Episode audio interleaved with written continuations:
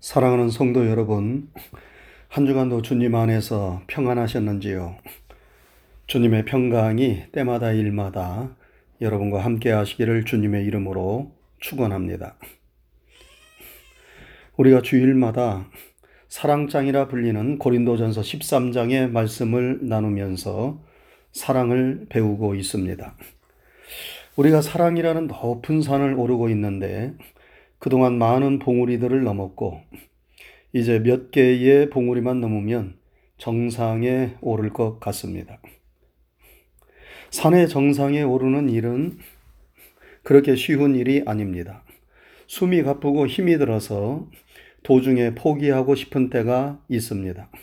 그러나 이 모든 어려움을 이겨내고 산 정상에 오르면 산 아래에 펼쳐진 아름다운 풍경들을 보면서 그동안 힘들었던 것들이 다 잊혀지고 내가 해냈다는 환희와 기쁨이 몰려옵니다. 우리가 그런 마음으로 이 사랑장을 잘 마무리했으면 좋겠습니다. 오늘 우리가 넘을 사랑의 봉우리는 사랑은 모든 것을 믿으며 라는 팻말이 붙은 봉우리입니다. 한번 따라 하시기 바랍니다. 사랑은 모든 것을 믿으며 사랑은 모든 것을 믿는 것입니다. 이 말씀의 의미는 무엇입니까? 그것은 사랑하면 사랑하는 대상을 전적으로 믿어준다는 의미입니다. 그러므로 사랑과 믿음은 정비례합니다. 사랑이 크고 깊을수록 그 믿음도 크고 깊어집니다. 그러나 사랑이 식어지면 믿음도 식어지고 사랑이 없어지면 믿음도 없어집니다. 여러분, 여러분이 누군가를 깊이 신뢰하고 있습니까? 그렇다면 그 사람을 지금 내가 사랑하고 있다는 증거입니다. 그러나 무슨 말을 해도 도무지 믿음이 가지 않는 사람이 있습니까? 그것은 그만큼 사랑의 관계에서 멀어졌다는 증거입니다. 사랑하면 사랑하는 대상을 전적으로 믿습니다. 남편을 사랑하면 남편을 믿고 아내를 사랑하면 아내를 믿습니다. 자식을 사랑하면 자식을 믿고 부모를 사랑하면 부모를 믿습니다. 친구를 사랑하면 친구를 믿고 애인을 사랑하면 애인을 믿습니다. 돈을 사랑하면 돈을 믿고 권력을 사랑하면 권력을 믿습니다. 마찬가지로 하나님을 사랑하는 자는 하나님을 믿고 주님을 사랑하는 자는 주님을 믿습니다. 하나님의 말씀을 사랑하는 자는 하나님의 말씀을 믿습니다. 왜 그렇습니까?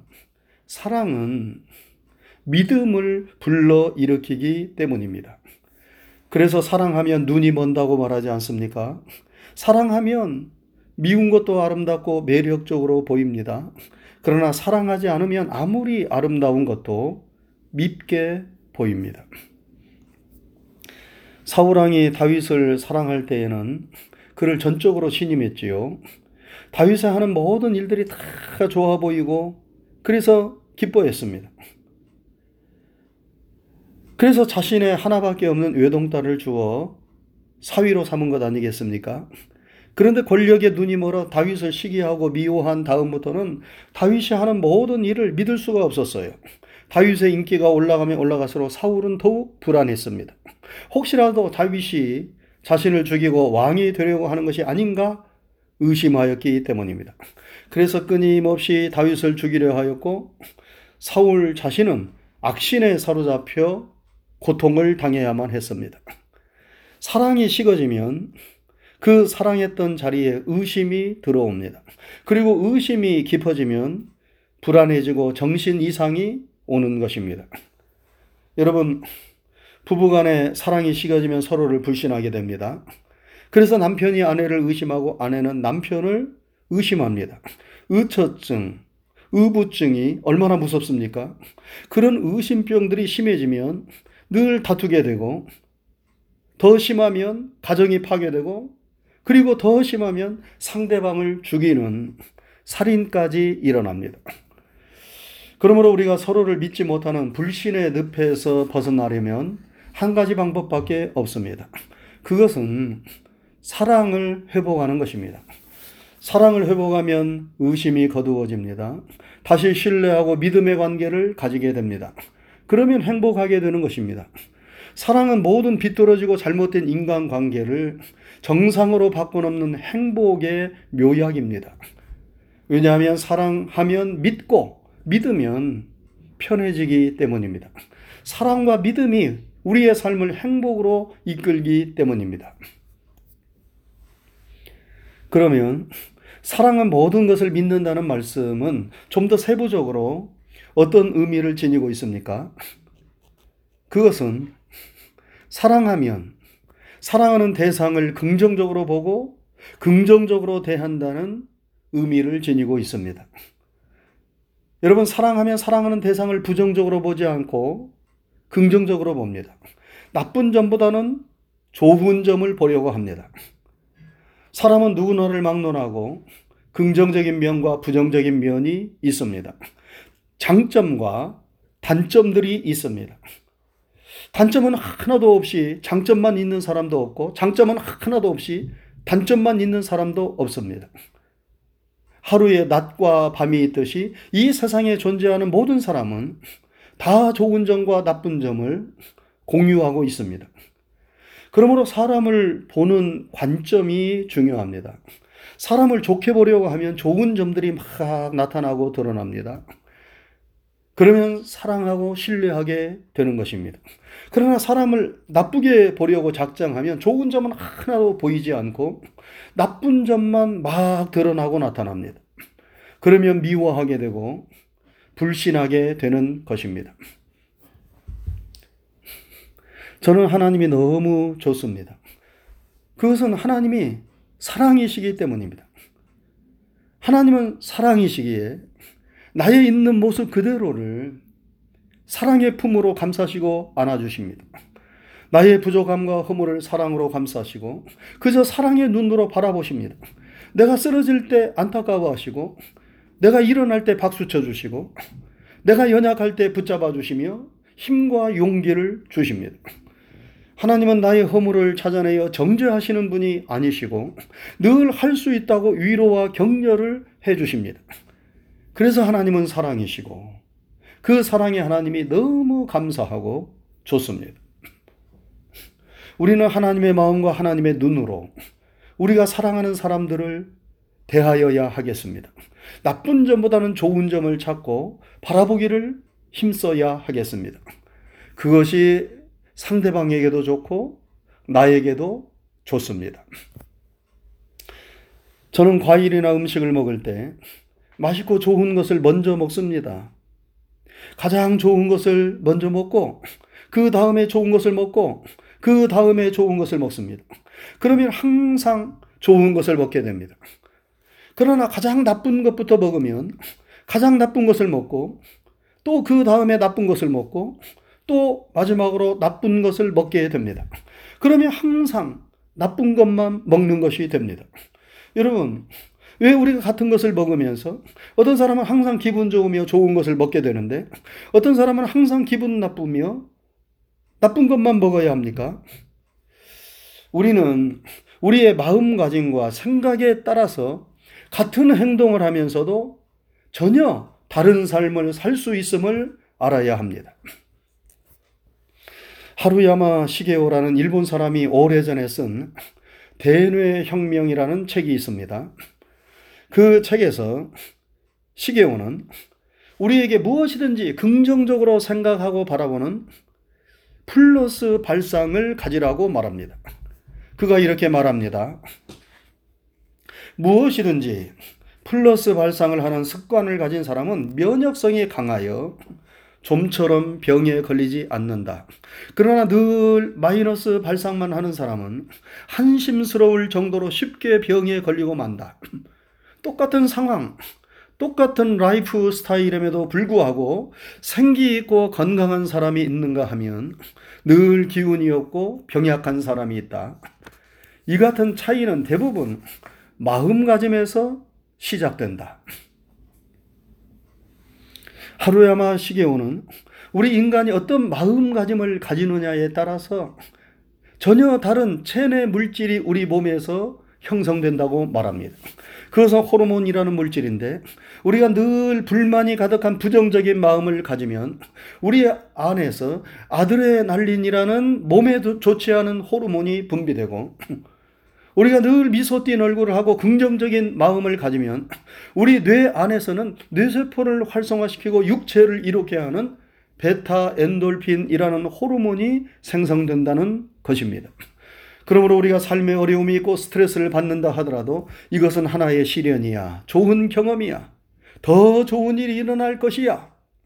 이렇게 긍정적으로 생각하고 받아들이면 우리 몸 안에서 베타 엔돌핀이 나와서 스트레스를 이기게 해주고 우리의 정신적, 육체적 건강을 지켜주는 역할을 해 준다는 것입니다. 그러므로 여러분, 우리는 플러스 발상을 가지려고 노력해야 합니다. 늘 긍정적인 사람이 되려고 힘써야 합니다. 이것은 하루야마 시게오가 말하기 훨씬 전에 성경에 늘 강조하며 우리에게 가르쳐 주신 말씀 아닙니까? 무릇 지킬 만한 것보다 더욱 내 마음을 지키라. 생명의 근원이 이에서 남이니라. 말씀했고, 바울 사도는 항상 기뻐하고, 쉬지 말고 기도하고, 범사에 감사하라. 이는 그리스도 예수 안에서 너희를 향하신 하나님의 뜻이니라. 말씀했습니다. 항상 기뻐하고, 범사에 감사하라. 이런 말씀은 우리가 늘 긍정적이고 적극적인 그런 플러스 발상을 하라는 그런 말씀 아니겠습니까? 사랑은 모든 것을 믿는다고 하였습니다. 사랑하면 사랑하는 대상에 대하여 긍정적인 마음을 갖고 긍정적으로 바라보고 대한다는 것입니다. 이런 사랑의 마음을 가지고 살아가는 것이 하나님의 뜻이고 너도 좋고 나도 좋은 것입니다. 여러분, 우리가 사람을 사랑해서 믿어주고 긍정적으로 대해주면 사람은 좋은 방향으로 변화됩니다.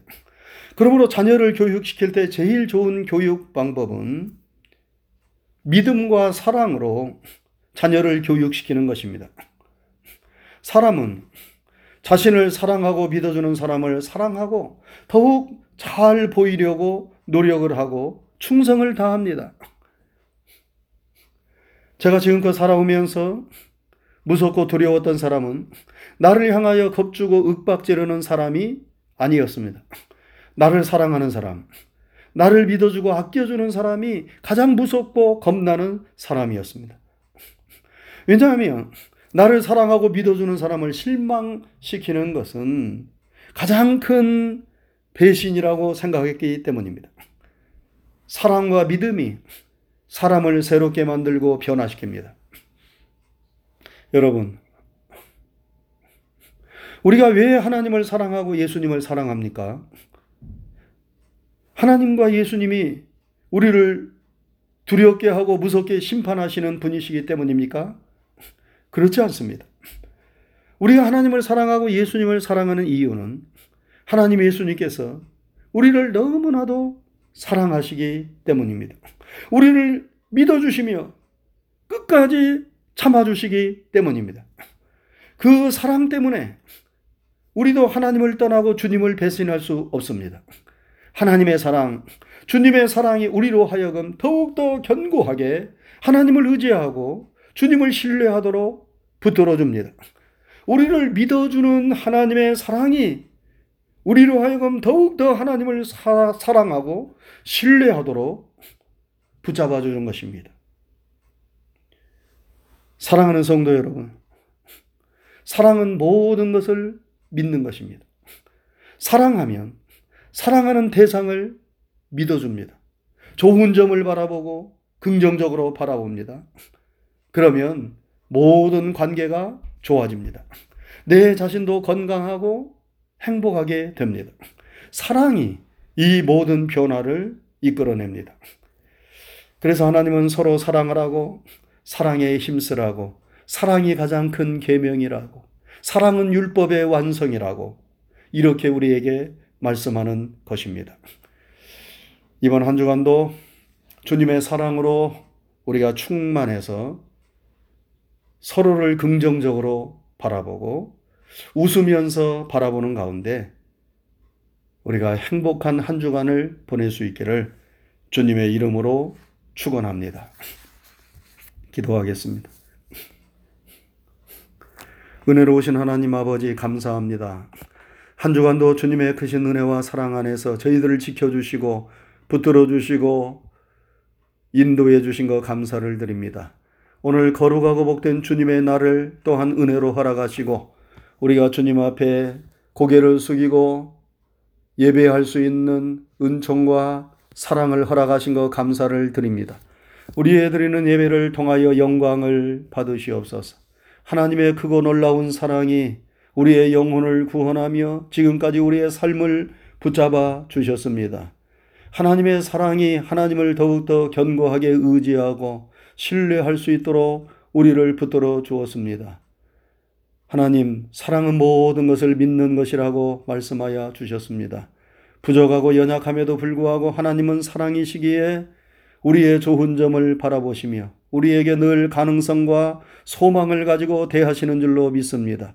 이 놀라운 하나님의 은혜와 사랑이 우리에게도 물부터 부어진 바 되어서 세상을 살아갈 때에 부정적인 마음 그리고 소극적인 마음을 벗어버리게 하옵시고 늘 긍정적이고 적극적인 마음을 가지고 서로를 바라보며 서로 좋은 점들을 바라보며 우리가 서로에게 편안하고 행복할 수 있도록 인도하여 주시었기를 원합니다.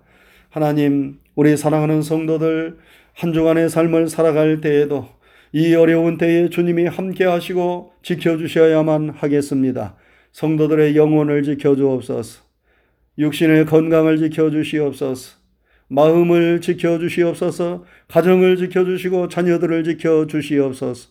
모든 계획하고 경영하고 소원하는 일들도 하나님이 지켜주셔서 하나님의 은혜 안에서 복된 한 주간의 삶을 우리가 살게 하여 주옵시고 늘 하나님께 감사하며 영광을 돌리는 하나님의 은혜의 종들이 되게 하여 주시옵소서. 주님께 모든 것을 믿음으로 맡기고 의지합니다. 감사하옵고 예수님 귀하신 이름 받들어 기도드리옵나이다. 아멘.